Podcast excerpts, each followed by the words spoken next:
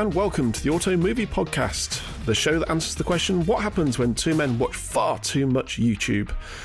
I'm Chris Ratcliffe, with me as ever is Martin Spain, and we will be discussing all things automotive in cars, movie, and TV, including in future episodes. My God, there's a proper queue coming up of stuff we've got to uh, got to get through. Well, they need to broadcast it first. So, in in no particular order, Car Trek season four is going to be shooting next week as we record this. Chris Harris just dropped a teaser trailer for the new series of Top Gear, which looks like great fun. Loads more larks. According to was it Clarkson who said that the Grand Tour Scotland special is done? Yes, which I quite love the sound of because they visited Scotland when they did that three cars that are going to be classics thing, where only one of the cars was actually ever going to be a classic. Um, and they kind of whizzed around and played fast and loose with the North Coast 500 geography.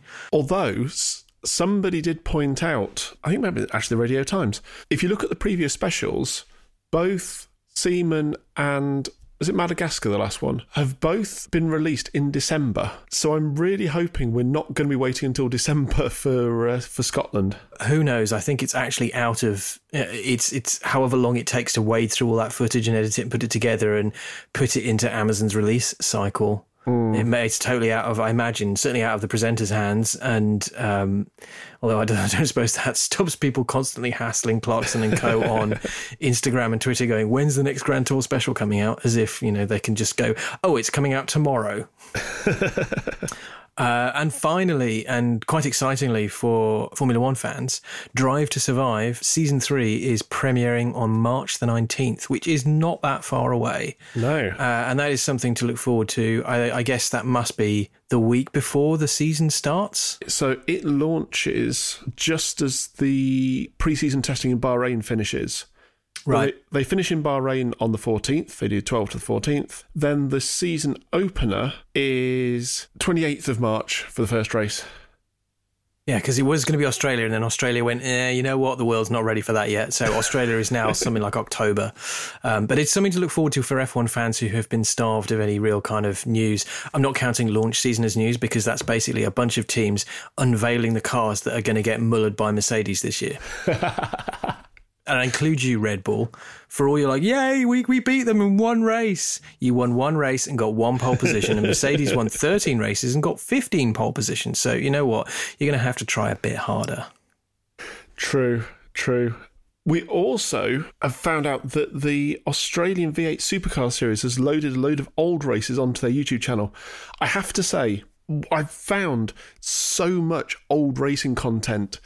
Somebody pointed out to us that some of the Duke video archive has ended up on Amazon Prime, so you can watch like onboard 956 footage.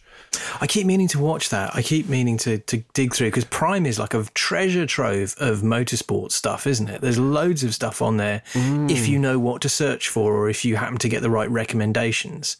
Also, I can't remember what I was watching, but I got recommended a Fast and Furious spoof, which we must talk about in a future episode because I watched five minutes of it and it was awful. It was, you know, those like date movie, not another teen movie, scary movie films. Yes. It's somebody trying to do that for Fast and the Furious on a budget of about £3.50. See, those movies are absolutely ripe to have the piss taken out of them. Absolutely ripe. I mean, pra- they're practically doing it themselves say. at this point. They're unpiss um, takeable, surely. Yeah, well, I think they're they're leaning that way. You know, magnet plane and all that. But I, it's such an easy target. But obviously, you're going to need budget to do all the stunts and stuff, and you're going to need some stars, stars in inverted commas, some D-list actors and celebrities um, who are willing to poke fun at both themselves and you know Vin Diesel and The Rock and so on and so forth. Um, I'm surprised one of these hasn't come along earlier, but maybe that is the fact that now you just look at it and go, "Oh, come on, guys, we had all this thing ready to go, and you're doing it now, where cars just fall out of planes and runways are 20 miles long and all this kind of thing." It, I still maintain that um, Asphalt Burning is entirely in that genre. Yeah, I I know we covered it in the last pod. I really want to watch this thing, but you haven't sent me the timestamp for me for me to see the good stuff and not have to sit through all the cack. I, I, I will do that straight after this because it's Yeah, I do want to. I do want to watch it. I found it quite hard to find time to kind of do auto movie pod things over the last month. You will have noticed, of course, that we, we the schedule has gone a bit wonky in 2021, just because you know grey weather lockdown has taken its toll on us all. However, we're starting to see some shoots of spring. Sun's you know out a little bit more, uh, and I've just noticed that this this will catch the Kevin Smith fans amongst us. This is episode number 37. I hadn't spotted. Good, good. Uh, yes. Ah, there we go. For for the Kevin Smith fans amongst you, there you go. Episode Which- 37. 37! Although you've preempted that that won't be the last Kevin Smith mention of this episode. Well, this also, I just happened to, in, on- in, in another bit of synergy, that mention of Bathurst is not going to be the only mention of Bathurst uh, because for my video, spoiler alert, I've gone back to an all time classic. Excellent. But there we go. Um, other possibly more exciting news than than episode number 37 is that Top Gear America is now out and screening every Friday on Motor Trend on Demand. It's been a while since I've done a plug for Motor Trend on Demand, but uh, we're back again. And uh, whether they dropped two episodes in a row and then they've been going every Friday since. Something like Uh, that. I think so, with the aid of a VPN, because unfortunately, if you live in the UK and you have Motor Trend on Demand, you can't see these for reasons. Um, you need a VPN in order to you know push yourself into America so that they'll let you watch it. And for those of you that would like to do such things, I will say that you need to be logged into the VPN before you sign in, and after such, you can get in and see all of the Top Gear America that you like. Short version, it's great. Um, the slightly longer version is this is an unexpected delight of a, of a little short show. All of them are about 30 minutes. They all feel very much of the Motor Trend in-house style of, of shooting where it's good looking uh, but the locations are sort of anonymous desert racetracks and um, you know closed down highways and so on at least at the moment. And that might be being damning with faint praise. It's still extraordinarily well made uh, but they don't have the budget of a top gear or a grand tour to shoot everything uh, with cinematic intensity. Um, it's still great, but it, it feels like the Motor Trend in-house style, which it probably is. It's probably that crew doing it. But the content, it starts off a little kind of, huh? Um, as they start an episode with three supercars. Um, I did enjoy. There's a moment where um, one of the presenters said, "So I was thinking about the Porsche 911 today. Well, you know what? I think about the Porsche 911 every day." And I thought, "Yep, that's me. I feel seen." Um, so the presenters are Dax Shepard, Rob Corddry, and the UK's own Jethro Bovingdon, who I think is still quite surprised that he's included in the presenting trio for this show. I just generally get the impression he's still like, I can't believe this is happening and that I'm doing this thing, but it's great fun. And he's right, it is. It's great fun. They've got a really good chemistry. Dax is a great anchor for the show. He's the lead guy in terms of introducing the show and, and presenting features.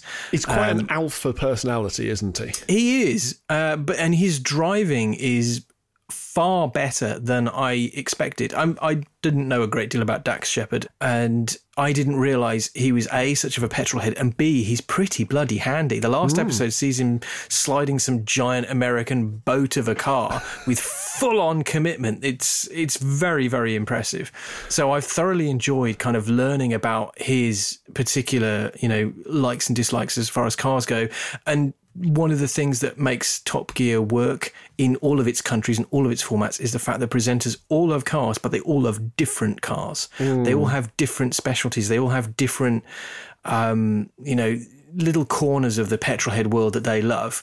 And having grown up reading and latterly watching Jethro on YouTube and reading in the pages of Evo and so on, we kind of know where his tastes lie.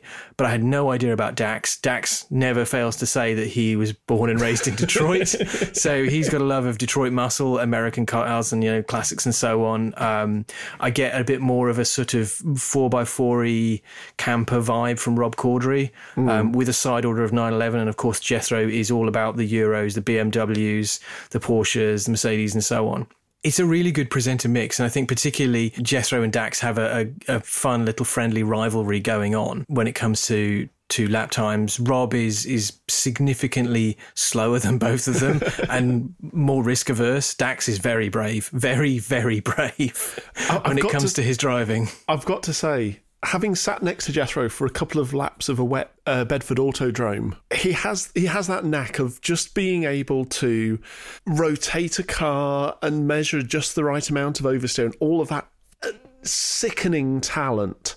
Whereas you watch Dax oversteering and he looks like he's hanging on to it a bit more. Yes, he does. He it, he's he's got it, but there's less um, he's less on top of the car. He's he's kind of right there with it rather than ahead of it. And mm. I guess that's just he's probably not had the hours, days, months of practice sliding cars for cameras that Jethro's had, you know. But as a show, I think it works. 30 minutes or around thereabouts for an episode gives them a chance to have an A story and then a B story kind of review going on in, mm. in between. Um, there's no studio stuff. There are some Stig laps, which is kind of weird. I think he's lapping one of the many variations of, of um, Willow Springs Raceway. They have a, a lap board, but there's no studio, there's no studio audience.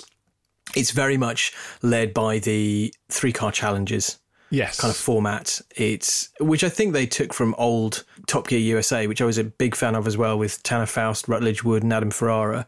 They very quickly settled on the fact that three car challenges, especially with some modification, works really well for a US audience. So I think this is a big fat thumbs up from me. I've I've pinged over a couple of messages to Jethro on Twitter to say I think this is a big success. I think, and it gets better as you go along. The episode they did with SUVs in the snow, I laughed from start to finish because everything went wrong. Absolutely everything went wrong, and it was funny as hell. Um, and I'm told that the producers making the show got really worried and they didn't think, it, you know, because everything went wrong and they weren't able to lap these SUVs in the snow because the snow was melting and they got stuck up to the axles uh, and everybody was freaking out. But actually, it turned out to be really, really funny TV. And it is really, really funny. So if you have a Motor Trend subscription, just get yourself a VPN. You can get stuff like NordVPN or ExpressVPN, and there are offers and vouchers out there to let you have a really cheap access to this kind of thing. Um, and if you don't, I think yeah, it depends on whether or not you're a big Top Gear in general fan or if you're wedded to the three amigos. I would say Motor Trend on Demand is worth subscribing to anyway because there's so many other good things on there. Yep. And the fact that you get Top Gear America is a kind of a bonus. And I imagine it's going to come to the UK at some point soon. But for me, certainly, I think this is a big thumbs up and it's something to look forward to on a Friday morning because you know lockdown and you know TV is TV is what makes us happy. Honestly, Fridays are Top Gear America in the morning before work, and then WandaVision in the evening.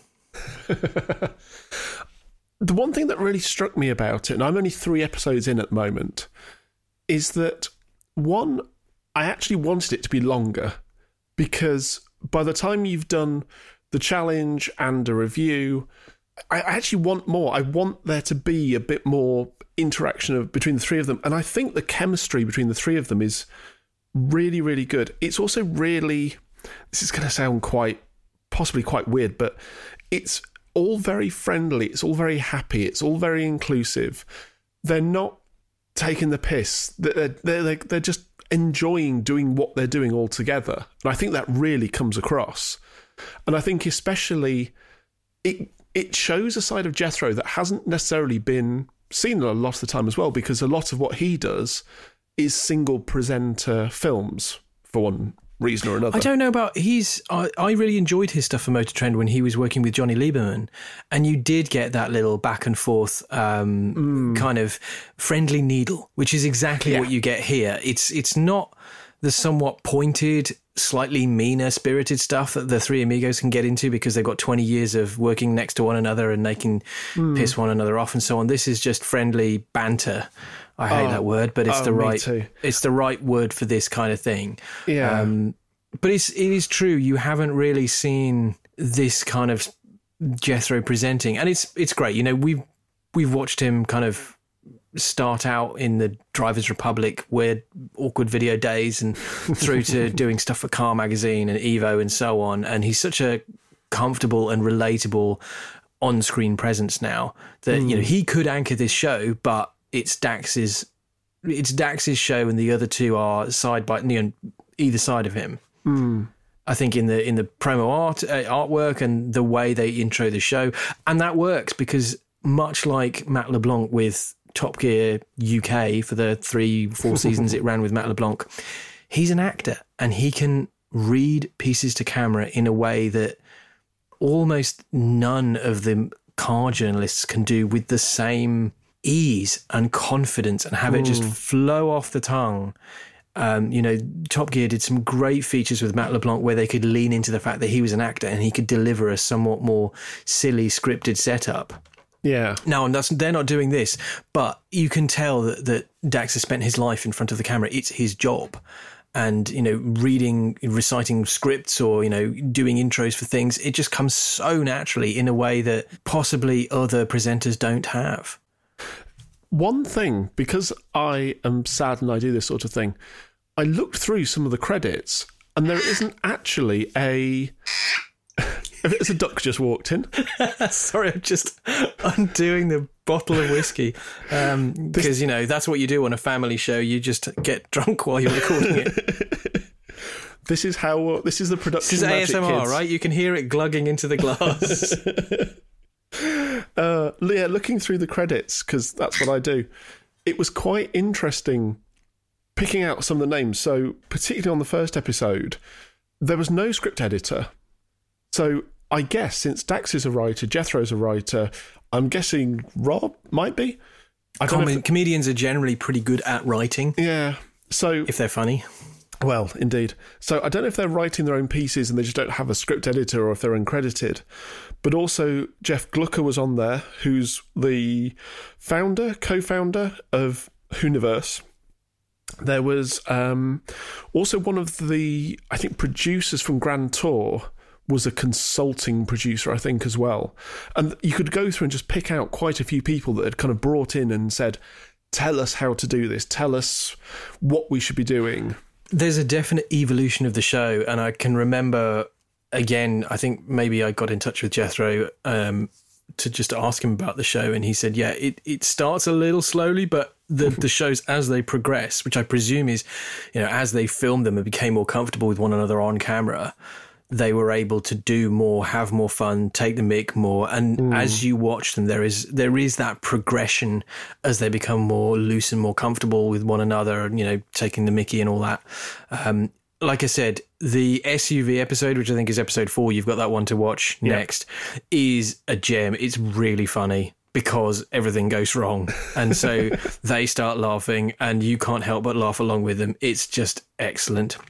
So we've we've we've wanged on about this Well- for quite a long time. You may have noticed there isn't a lot of other news. so we've just filled Two things that I would just add just before we wrap up. First of all, if you haven't already, have a listen to the Armchair Expert podcast, which is Dax's podcast, where he actually has an episode with himself, Rob, and Jethro, and they talk about how it all came together and it, it kind of shows a bit more again of that sort of chemistry between the three of them. It's well worth a listen. It's about a two hour episode. I think the chat only goes on for like the first hour, so you're not committing yourself too heavily. I do want to listen to that. I must admit, I'm struggling to fit in all the podcasts, Oh, given that I don't have it. a commute at the moment or anything like that. It's you know the the time spent listening to podcasts is severely restricted, Mm. and I appreciate that you know we're making a podcast that I suspect lots of people have got backed up in their podcast players as well. So you know Hey-ho. lockdown, coronavirus, all that stuff, but. uh, maybe there's a little light at the end of the tunnel. I will give that one a go because I am interested, and you tend to get some really good insights when people pop up on other people's podcasts. Matt Farah is pretty good with that. Um, whenever Jethro has been on Matt Farah's podcast, it's been interesting.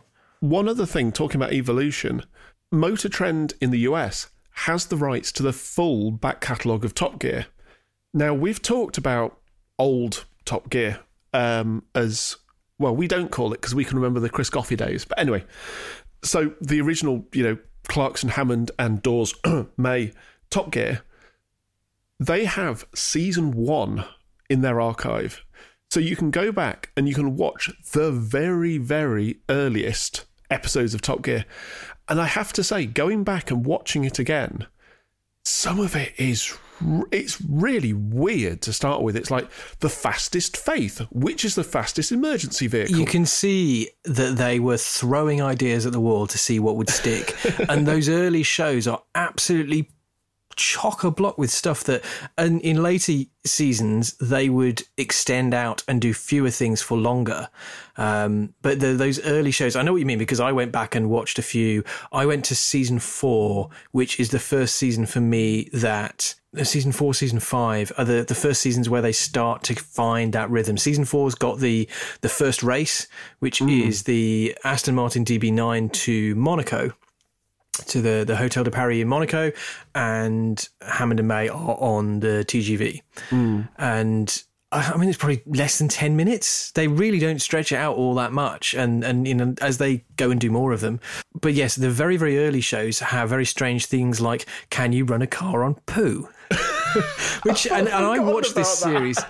I watched this series live on as it came. I remember being so excited about the fact that Top Gear was coming back and it was going to be an hour long. Mm. And that first series was shaky as they found their feet. And then the second series when they got rid of Jason Dawes, who was a very nice man but not fit not suited to TV in that way, mm. and brought in James May, who was very much suited to, to TV and got on very well with them.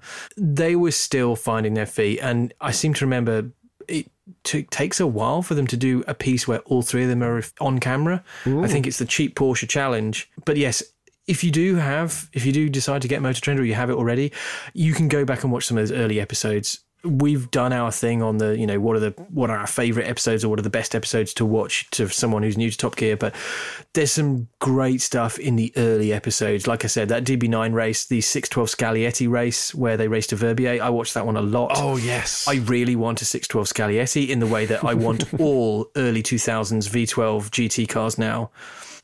Also if you do have motor trend i've said this before i will say it again. Watch uh, the Peak documentary. Is it Life on the Edge? Race on the Edge? The one that I have that tab open for me to watch. The uh, on the Edge. On the Edge. I haven't watched it yet. I meant to. I wasn't. We were meant to record this yesterday, and I wasn't feeling very well. Um, but I got sidetracked by old Top Gear and didn't watch this thing.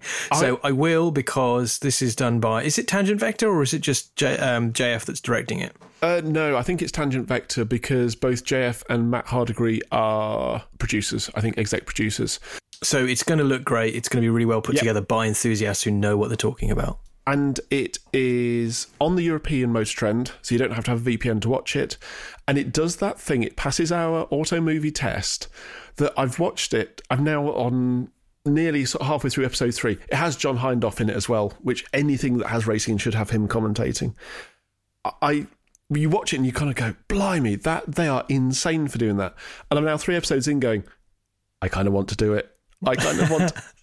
this is your obsession with wanting to compete in things. Whereas I'm like, I want to go there and see it. Do I want to compete in it? Fuck no. have you seen the falls off of the side of that mountain? Do you think I have the skills to cope with those corners? No, no, I don't, especially not at that altitude. What I want to do is go there and have like some German sausage and some Bitburger and some currywurst and, you know, just you know, You've... chips with curry sauce on. Basically, I want it to be the N24, but in wherever Colorado. it is. Colorado. Yeah, that's it. N24 in Colorado. That's what I want. And not not halfway up a mountain that's freezing cold overnight and you get some. No, no, no, no. I want them to transplant all the mad Germans from the forest to the side of the road in Colorado. I know that's not possible, but yeah. That would be fantastic. Sidebar if you've never been to the Nürburgring 24, oh my God, go and do it. Bucket list stuff. It oh. is ah. the best event the best endurance event bar none. Anyway, we're being very very silly. Let's let's move on to today's reviews before we get sidetracked down stuff that's not really our forte.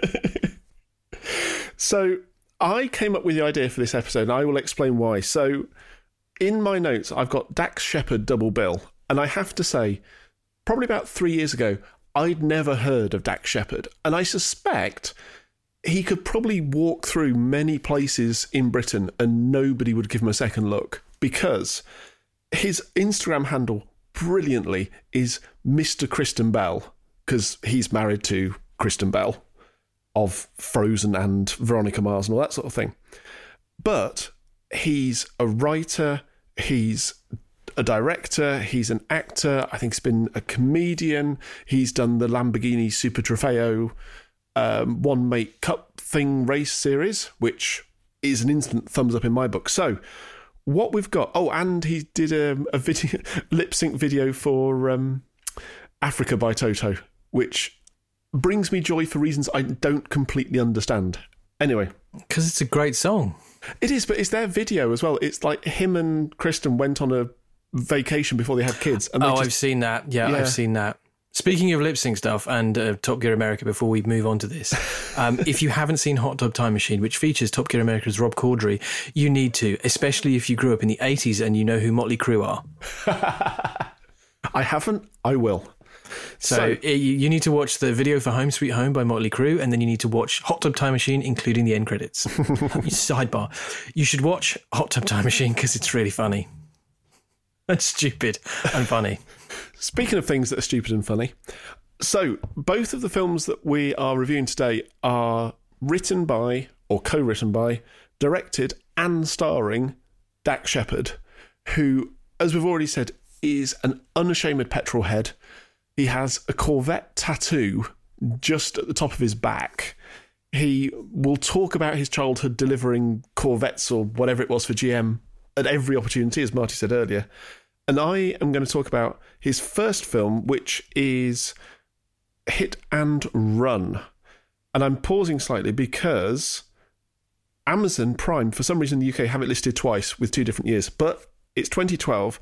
This is a low budget independent film which stars Dax Shepard as Charlie Bronson, Kristen Bell as his girlfriend, who was at the time his girlfriend, Annie, and she gets offered a job. She has to go for an interview in LA. They live in Cousin Fuck Idaho or somewhere indistinct and remote. He's in the witness protection program. He decides he's going to bail out and take her to this interview in LA.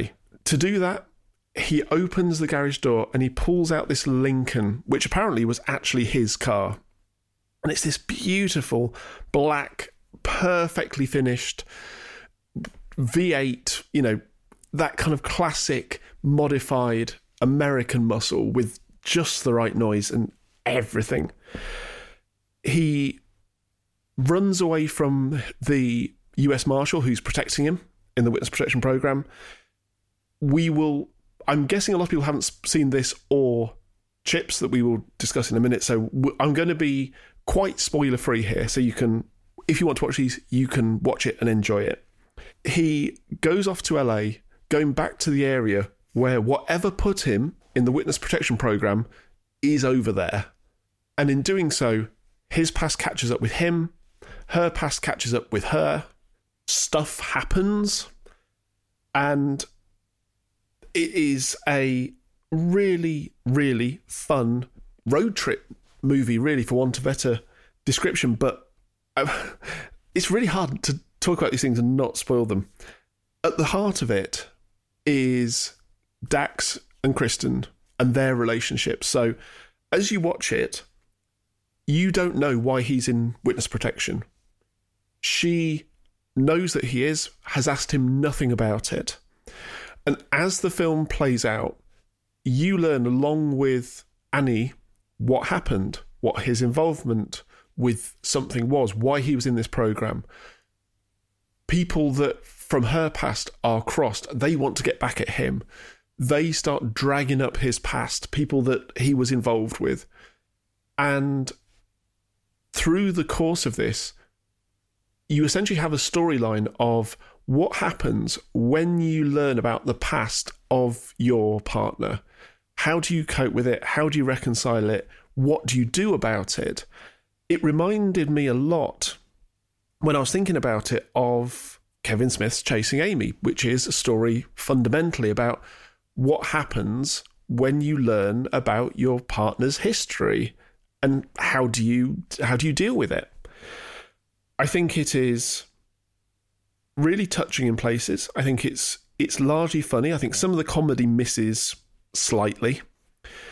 It was a low budget film. Apparently, the budget was $2 million.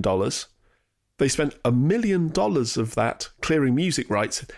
Any film that has Aerosmith's Sweet Emotion in it is worth the money when it comes to music clearance. And because him and Kristen basically opened up their book of friends, you've got Tom Arnold as the US Marshal, playing a character not dissimilar to the motorcyclist in Gumball Rally. It's slightly the kind of the comic relief. You've got the his sort of foe in this is played by uh, Bradley Cooper, who plays quite an odd character, but really, really well. There's lots of little cameos. So you've got Jason Bateman's in there. You've got that guy from Anchorman, who um, Chip Chip Kind. You you watch it and go, oh, it's that guy from Anchorman. Um, you've also got the guy who played uh, Dick Casablanca in Veronica Mars, who whose name escaped me and also pops up in Chips as well. And you've got this quite amazing cast driving quite interesting cars. I think the cars element to it is is integrated really well. Dax does his own driving and it shows. They make no um, make no secret. They don't try and hide the fact he's driving or that it's it's a double. And the cars are, like I say, they're interesting. They fit the characters really well. Obviously, somebody who knows their cars has has written it and has come up with the right cars for the people. And looking through, at the very bottom of the credits, there's like a commercial. Um, what's the word? Not commercial appreciation, but you know, like a consideration. And it's like Dodge, Oakley, Cadillac. They've quite clearly sort of gone out to people and said, "We're making a film. Come, lend us stuff so that we can put it in a movie." um, and that's how they've done it for a million dollars. Looking through the credits, my God, it, you know, Clerks. I mean, I know Clerks is an ex- extreme example where it shot for like threepence halfpenny, and it was like five people and somebody's mate that that did it. How they did all of this for a million dollars, if that's right, I I have no idea. I would genuinely love to talk to Dax about this. We're perhaps a little below his radar, but as a film, it always keeps coming back to the relationship between Charlie and Annie, and it is a really, really lovely film. I think you can watch it with no interest in cars, and it works as a story. It has tension, it has stakes, it has surprises. Um, like I say, some of the jokes don't quite land right for me. Um, but there's a lot of stuff that is genuinely born out of the situation. And I think one thing thinking about it and thinking about Fast and the Furious, because I think Fast and the Furious does that thing that some sci fi does where they have a gap in the script and it's like, insert techno babble here there's nobody going, ah, oh, that's a 76 Lincoln Continental with a Ford Crate Racing V8 engine. And does it have these cars? You know, it, it doesn't have that. The cars just are. And if you know it, you'll appreciate it. There's a scene where a car gets stolen. And the process, if you know about car security, I was going to say stealing cars, that sounds completely wrong. it's the right process. But again, it's not really highlighted. It's not really played up as like, look, I'm doing something clever. It's played the right way emotionally, which is I'm doing something which I know is bad, and I don't like the fact that I'm having to do it. And here's how I did it. But we have to we have to do it in order to not be killed. So yeah, hit and run. It, it's a film that's that's surprisingly stuck with me. I think I texted you about 15 minutes in going, I'm really enjoying this. It's very much a Dax movie in as much as if you listen to Armchair Expert, his manner, his way of looking at things and talking about things is very emotional. It's very uh, deep's the wrong word, but he has a certain way of, of looking at things and phrasing things and expressing things, which comes through absolutely through this film. It's written, his character is written very much in his voice. But I think a lot of the other characters are, you know, well rounded and they're fully formed. And I think Bradley Cooper, when you look at him at first, you have a certain idea of his character. And he really plays it in a way that I wasn't expecting, but lends real menace to what that character is about. And I think that is a combination of, of good direction, of good writing, and of, of, of Bradley's talents as well. Um, I would say this is so far a real surprise and is one of my highlights of this year. I think it's a film I'll go back and watch again. It is on Amazon Prime in the UK for free if you're an Amazon Prime customer. Um, and yeah, it's something that people can watch. If you like a story with an emotional heart, with proper, I was going to say proper acting, but proper just emotion and commitment and a story at the very heart of it, which stands up to what could have been quite a blokey film. For, you know, there are criminals and there are cars and there are things happening, but it manages to rise above it. I hugely enjoyed it. I would love it if you're listening to this, if that sounds like your sort of thing, go and check it out. Tell us what you think. Have I completely missed the boat on this, or is this a real hidden gem of a film? Watch it, let us know. I don't think it matters if you if you've missed the, the mark or or not. I spent twenty years defending Driven until I watched it again I went, "Oh, hang on, no, this is shit, not good." I watched so. I watched Dude, Where's My Car at the cinema, and it was so bad. I thought I was wrong, and I bought it on DVD to watch it again to understand why I didn't get the jokes the first time round. Having then found out that it's awful. And that so they the got your money twice. it's still they rubbish. Did. they did. And it's a film that I loathe with a passion because it's only sort of, it's just mediocre at best, but it took my money twice and made me feel like an idiot. Well, I don't think I can lead into chips with the same enthusiasm that you've shown for hit and run because I'm kind of coming through this backwards. I, I again, I don't know Dax Shepard particularly well at all. I knew that he was an actor and I knew that he was a comedian. And yes, I knew him as the husband of Kristen Bell. And I knew that he was going to be fronting Top Gear America. And then I watched Chips on Chris's suggestion. This is a remake of the 80s TV show. Yep.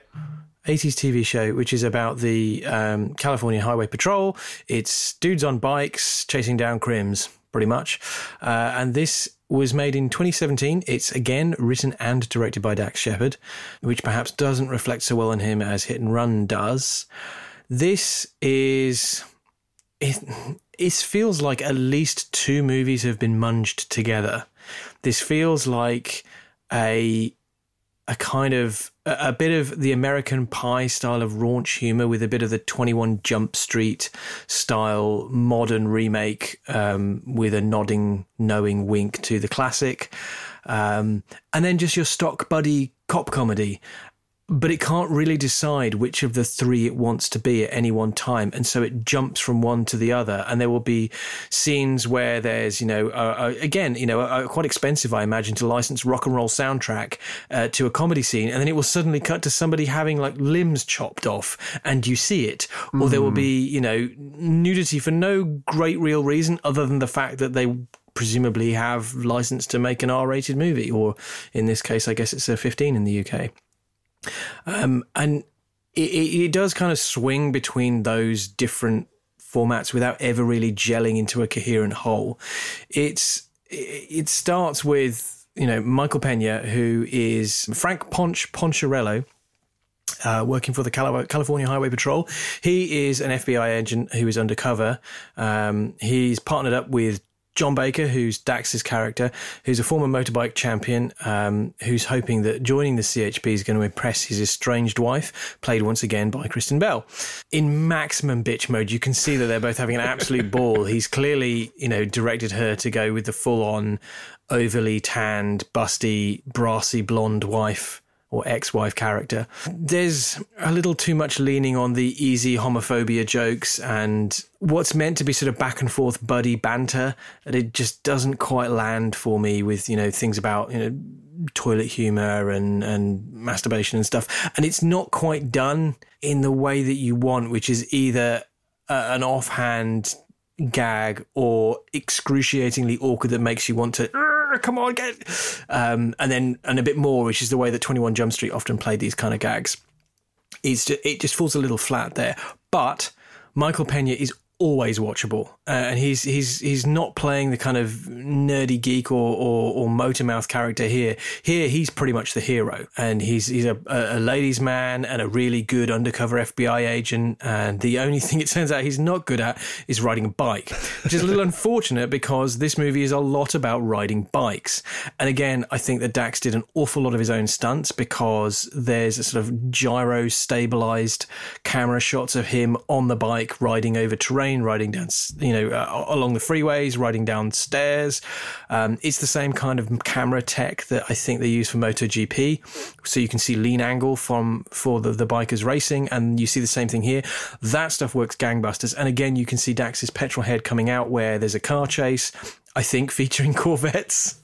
yes. Chevy products, certainly. Um, and they're, again, very dynamic, quite inventive it's not quite on the level of the, the kind of the Edgar Wrights or the David mm. Leitches of this world. You know, I feel like a combination of the the car chases and brutality in John Wick and the inventiveness and joyousness of the car chases in Baby Driver have basically moved the game on. So if you're not operating in the Fast and Furious mm, squillion dollar budget stupidness of magnet planes, you've basically got to be on the level of Edgar Wright and David Leitch with if you want to if you want to do brilliant modern cinema car chases. Now this is done in 2017, so perhaps it can be forgiven for being a little dated, it's still exciting. The car chases and the action sequences are still exciting. Mm. It's the back and forth buddy comedy. It's clear that there's a rapport between Pena and um, Dax, and that does work. But it just needed. I felt like the script needed an outside hand to come in and and make it all gel together because there's just a lot of ideas and like I said, it just can't quite settle on what it wants to be. Does it want to be 21 Jump Street style, riffing on the old version whilst being exactly the same but brought up to date?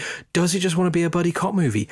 My take on the whole thing is I feel like it does want to be, it, it should be a buddy cop movie. Mm. The plot is absolute nonsense. They give away the bad guy like within the first 15 minutes, you know who he is. So there's no drama or suspense. You're just like, oh, it's that guy and it's and I'm not spoiling anything. I'm not saying who it is, but they present it to you right up front. So there's no there's no drama in that. It just becomes okay. Well, how do they get to the point where they figure out it's him? Um, and inevitably, you know, there's a double cross or there's someone in un- undercover who's dirty in the department, and there's some trying to make that you know dramatic, but it just it doesn't quite land for me. I enjoyed some of this. It can be quite funny in a sort of stupid, lunk-headed way. I really enjoyed all the the, the, the chase scenes, the, the motorcycle jumping. It's always fun seeing that. There is a little bit of sort of knowledge dropping in terms of the bikes, where they'll suddenly go, "It's a Ducati," blah, blah, blah, and I'll go, "Uh huh." and there's a moment where I'm pretty sure Dax was not riding when they're doing huge turn down whips off of jumps on street bikes, which looks amazing. Always does. Um, yeah. I think if you're going to watch a Dax Shepard movie about cars, it sounds like you want hit and run. Chips, I think, is a deeper cut if you are already drunk and you're you know you've got a few more drinks to get through jump on this. And i don't mean to sound down on it because it is fun and getting you know getting a movie made at all in the modern era is next to impossible. And this feels like it just it was a little undercooked. Whether that's because you know dax didn't have the budget that he wanted or didn't have the time that he wanted who knows? But this this felt like it could have been maybe hold on let's go back and just get the script nailed and then come back to it. But like I say, you know, if you are a few beers in, it's probably worth a watch at least once. I think that's I think that's that's pretty fair. I I enjoyed it. I think there there they felt like there were a few too many moments, like the Ducati thing, where Dax's character, whose name I've now already forgotten, John Baker. John Baker, a forgettable name. Yeah, particularly since the other guy is called Frankie Francis Ponch Poncherello, and this guy's just called John. Well, yeah, but but then like, that comes from the TV show. Never saw the TV show. I, I I do know that this was pretty critically panned when it came out. I remember reading the original review in Empire magazine, uh, and it got two stars, but the review felt like the reviewer wanted to give it one star. It doesn't have a particularly great rating on Rotten Tomatoes. It was uh, budgeted at $25 million and it made $26.8 million. so not a financial success, although it may well have a second life on on rental and a long tail on cable TV in the way that these things do. So costs will be recouped somehow. Mm. Um, but yeah, it's got an amazing cast, like you said. There's a, there's a lot of people: Michael Pena and Dax Shepard, um, Rosa Salazar as one of the other CHP officers, Adam Brody, who I know best from um, the OC. The OC, that one, yes. I him I know him best as as the, the kid from the OC, but he's he's quite funny, and the moments with with him are pretty funny. There's there's other sort of hey it's that guys. Obviously, Kristen Bell's in it. There's uncredited cameos from people like Maya Rudolph and Josh Duhamel and Adam Rodriguez and Erik Estrada pops up as well as a paramedic right at the very very end. He was the original Ponch in the TV series, so he's a little nod to the fans in the same way that um, Johnny Depp did in Twenty One Jump Street. Spoiler spoiler alert if you haven't seen the end of 21 Jump Street. Sorry. Yeah, it's it's got a, a pretty good cast, but yeah, I just not quite found the tone I think that would have made it a critical success. I do think that I, I, the one thing that I'm glad about, I think they could have created it as its own thing, but I'm very glad they didn't go down the Starsky and Hutch route, which I think worked really, really well. But that was tongue so firmly in cheek that it was in no way a proper film. Which it's it's weird uh, with a lot of these remakes. I'd quite like to do the A Team, which isn't strictly vehicular, but it does have a vehicle in it. Yeah. At one point, and I might be um, the only person that quite likes the the movie adaptation of the A Team TV series. I think it's quite fun, but yeah. It, remakes are tricky. Let's not beat about mm. the hmm. bush. Remakes are always tricky. And I think some of the genius of 21 and 22 Jump Street is the fact that they had Phil Lord and Chris Miller, um, they of the Lego movie, amongst many other things, Ooh. who just know how to get the tone right mm. for the hmm. comedy and the, the, the, the winking, nodding to the camera moments in a way that is clearly very difficult otherwise for, for other people to achieve for for other just getting that pitched just right so it's not totally in your face and it's not blatant but it it it works. I mean, I, I think 21 and 22 Jump Street are just lightning in a bottle. You can't recapture that. And I, this feels a teeny bit like they tried and they couldn't quite get there because they lightning in a bottle. You, you can't really reproduce that. Mm. Um, and I, I feel like with a lot of things, comedy is harder than it looks and requires a lot of discipline and a lot of work to make the jokes land. On the other hand, this did not feel like it was all ad lib, like a lot of lazy comedy can be. Mm. So you know, there's that. True. Shall we move on? Why not? Let's let's move on. We're not quite going to get to what I keep referring to as the Type 45 because we've just crossed the 50 minute barrier. Um, possibly I'll cut some of this down, but we are moving on a pace to our YouTube picks. So, what have you been watching since we last recorded? Well, the, there's been a lot of Carfection content. I think the inability to do some has has led them just to sort of gush some great videos since our last episode, including the Lotus Elise Sport 240 the last ever Elise track review. Whoever does the titles for Carfection needs to snap it up a bit, but I suspect there's some SEO going on. This I think is, there's an awful lot of clickbaity SEO going on there to get people watching them. This is Henry Catchpole driving round the track at Hethel in the last of the Elises, and I think it, it's a, it's a great send off, and I'm really glad that it's a normal Elise with the roof off, as Elise should be and it absolutely makes me want to go and drive an Elise. Which you know, not only that, it's making me itchy to buy these. I'm getting I'm getting hankerings because you know the government are going to kill all fun cars soon, and we're going to be tooling around in milk floats and fridges and stuff. Um, so yes, this really did make me think about. Oh, I, know, I do, I do very much want a Lotus, mm. um, as you will see from my video later on. But I really enjoyed this. I think it it does right by the Elise. It's a it's a good send off. It's clear that Lotus are not going to do another Elise in the same way because they can't make enough money. So they're just going to be pitching straight in at the 911 Plus. So it could be the last, you know, affordable, regular performance lightweight sports car. Mm. Moving on to a car I have bought recently, sort of. The my my my pick for this week's video is the amazing life-size Lego Technic version of the Bugatti Chiron. So I have just finished building a 3700 piece Lego Technic Bugatti Chiron and it's amazing. However, Bugatti commissioned Lego to build a full-size Lego Technic Chiron that moves under its own power. And if you haven't seen it, it is so it, it's it's ninety percent Lego. It's got Bugatti wheels on it because they kind of load bearing, and there's some bits of subframe and, and load bearing members that connect them. However, the bodywork is all Lego using using a technique that they created and a Lego tool to tighten it up.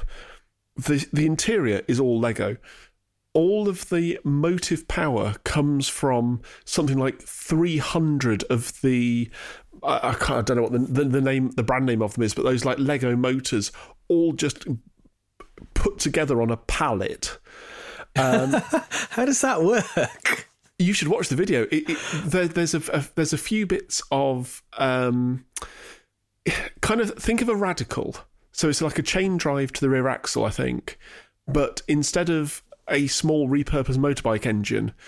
It is several lots, lots of tiny, tiny Lego batteries. It is. I think in a I can smell the glue and desperation now. So I've seen this model. I think the way they've achieved the bodywork is is so clever. Mm. The way they've hooked up all those Lego parts is is exceptional. This has become a thing. I know that they did one for McLaren as well. They've done a Senna because I've seen a video of Bruno Senna showing off the Lego Senna. Um, these sort of full size sports car builds are are becoming a thing. But the Chiron, I think, the it, it totally captures a very difficult shape. And one thing that they do with this car as well is not only is it a full life size thing, not only does it move under its own power, they took it to Ehra-Lessien, the VW test track you can see from space. And which driver do you get if you are taking a high speed car to Ehra-Lessien? You get Andy Wallace. Yes, they got Andy Wallace to drive a Lego Chiron at Ehra-Lessien. It didn't do like 240.3 miles an hour I don't think it actually has brakes, judging by how he was driving it. But it but moved. Andy, well, this is the joy. Andy Wallace is he because he's now the guy that does the test driving. If you if you buy a Chiron, I think Andy Wallace is the guy that goes out you in the way that Jonathan Palmer was for the original McLaren F1, mm. and he's done the high speed runs in the regular Chiron hasn't he? I'm pretty sure he's he's the guy that was in there setting that 300 mile an hour run that isn't a world record because they didn't do it there and back or, or whatever it was, but um, it actually genuinely did do 300 miles an hour, unlike some other supercars we could mention. but we're not. For my channel, I have picked one that's probably uh, slightly weird for us, but it, it's really fun there is an association, or there were two associations called the Historic Endurance Rallying Organisation and ERA, which was the Endurance Rallying Association. They've now merged. These these are the um, people who organise things like the Paris to Peking rally, and they do rallies all around the world for cars that are basically no newer normally than about 1965.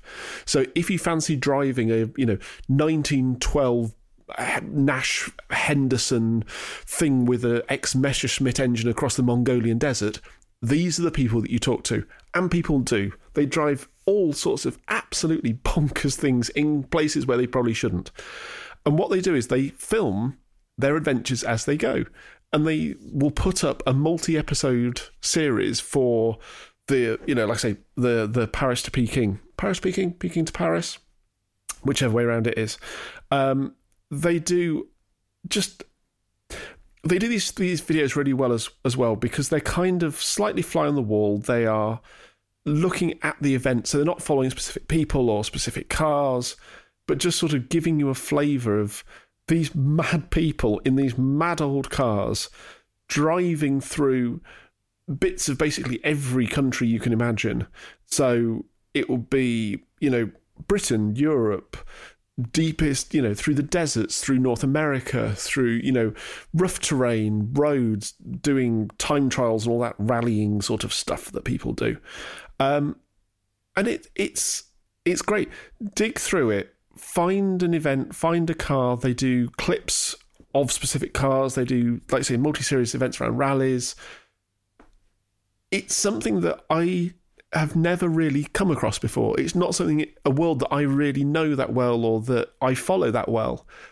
And you start looking at the YouTube channel, and then you go to the website and you start going, okay, so if I buy a car that has to be earlier than 1965 and it has to be able to get from what year did they start making 911s? I could take a 911 to Peking, and you just fall completely down that rabbit hole. It's ace. One to look into. For my video selection, uh, as I teased earlier on, I've chosen a Lotus video as well. Uh, this is an oldie but a goodie. This is a Lotus racing at Bathurst. And if you've ever watched some car videos on the internet, you've probably seen this where a guy starts a race consisting of, I think, lots and lots of Lotus Elises at the Bathurst um, famous circuit. And he starts at the back.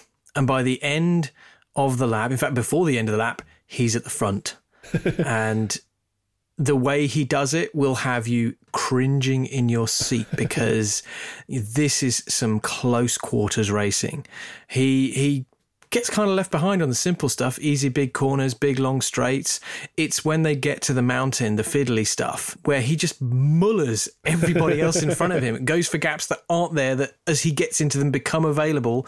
I i, I mean i'd love to see helicam shots of how this went down. I don't think they exist but this is an onboard view from the driver of the car in question dean evans. Uh, and the video is actually the full race. It's only 14 minutes long. It's absolutely worth watching. But the first two thirds of the lap um, before he gets onto the Conrod Straight are just some of the most exceptional racing you're ever going to see. I can't say any more than that, really. Just it won't take more than two minutes of your time to watch this, and you, if you've not seen it, you must watch this. Just where he puts his car and and how he doesn't end up driving through another Lotus. I don't know. But it's clear I think he must have far more track knowledge or far more confidence, particularly as they get to the top of the mountain, um, because he's picking off cars not one or two at a time, but like four or five at a time. it's brilliant. I cannot recommend this enough. So yes, Lotus Elise at Bathurst. Um, this is from 2005, um, where they were supporting the Bathurst 1000. So it is filmed through a potato, but it is still worth watching. And my channel of the week, you know me, I love a good build channel, uh, and I've got into uh, V-tuned garage or V-tuned garage if you're in in the US. Uh, this is a very young guy who rebuilds cars, um, the usual kind of bought from auction, has been crashed, is pretty much ruined, uh, and he with very little help from the outside, takes them to pieces and rebuilds them. A lot of this is the the sort of American thing of being able to order all the parts and um, rebuilding things like crashed insurance wrecks seems to be slightly more um, a thing than in the UK. It's kind of frowned on in the UK, but it's fascinating to watch something like a McLaren 720 that's been both front and rear ended get pulled to pieces to its down to its body shell so you can see exactly how it's all made and then start to be rebuilt again. In this in this instance he's bought this 720s that's got actual um, tub damage. So they end up buying a replacement tub and doing a transplant from one tub to the other of all the pieces. And it's just fascinating to watch. He's not the most erudite of presenters. He he's very much a you know here's what we're doing, uh, but the actual footage of him doing the stuff is I find quite riveting. So he's in the middle of building a or re, fixing and rebuilding a McLaren 720s. Um, I guess they're waiting for some parts at the moment because COVID has made getting some parts tricky. They have side they've diverted to a almost brand new F90 BMW M5 and again, just the fascination of seeing somebody pull apart the interior to pl- replace the curtain um, airbags, and you just get to see how stuff is made and how the, the sort of everything should be serviceable attitude from in, in the US is still a thing where other companies perhaps don't do that anymore. I really dug this. Like I say, he's not the most engaging of presenters. This is not Freddie Tavarish Hernandez, who's really engaging, or Tyler Hoover, or any of the others, um, or even Chris from B is for Build, who are really engaging and able to communicate and um, kind of give you backstory on this. That's not what this guy is about. He he's pretty much like, so we're going to do this thing, and we're going to do this thing, and then cut to montage of them doing that thing. what it's the the craftsmanship and the the sheer gung ho, fuck it, let's give it a go on display that I really admire. You know, this this guy, early twenties, and he's busy largely on his own dismantling a McLaren 720S with, I'm guessing, no workshop manual. yeah. Um, it's really really engaging if you like that kind of thing so if you are into your builds or you do like seeing you know self-taught mechanics having a go then give vtune garage a look also talking of rebuilding mclarens we should talk about briefly freddie's 675 lt rebuild if you don't follow Tavarish's channel you absolutely should for the simple pleasure of seeing a rebuilt 675 lt running as like a beach buggy rolling chassis with no bodywork. Yeah, which I, I, always said. And do you remember when you and me went to the Porsche Centre with Drivers Republic? I do, and they had the the, the Carrera GT, which we weren't allowed to sit in, but I did anyway. did you? Because I think yeah, because I figured when else am I going to ch- get a chance to sit in a Carrera GT, even if this one doesn't have half of the car? I always had this sort of idea in the back of my head. It's like I'd love to find like a Cat C Carrera GT and take it to some engineering shop and go, right, take most of the bodywork off, put like motorcycle fenders over the wheels, leave as much of like the engine as you can exposed, and then go for a drive that's like pretty much what yeah that's pretty much what freddie does. I must admit i was so pleased to see his channel kind of spring back to life. He's not been very well recently and you know it's taken a toll on his video output. Um, and so having his channel kind of spring back to delivering more videos on the mclaren rebuild um, which yes, okay, it's taking longer than this VTune 720S, but the 675 LT is a far rarer car. And mm. I think his mm. was in a far worse state in some instances. So I think it's, it's forgivable. And the fact that, you know, that he's not rushing through it in quite the same way from a video perspective. He's taking everyone on the journey of describing what they're doing and why. And, um, it's I just love watching this series. So yeah, again, you know, we've we've mentioned Tavarish tons on this channel, but if you're not following along with that 675 LT build, just go and watch the time where he takes this thing out and then tries launch control without securing a fire extinguisher first. yeah, some some lols there. But I think that brings us to the end of this Dax Shepard heavy episode of the Auto Movie podcast. Um, if you have seen Chips and you disagree with my somewhat not glowing review, then please do get in touch. Unless you're Dax Shepard, in which case I'm very sorry. I really like you on Top Gear America. So if you if you have enjoyed this episode and you want to shout about it, then please do tweet it out, subscribe and, and like and all that good stuff on your podcast repositories of choice. And we will be back hopefully in less than a month with the next episode where we can report back on some of the stuff we previewed at the start of the show. Until that time, I'm off to go and hop on a motorcycle and do some turn down whips. Until next time, everyone.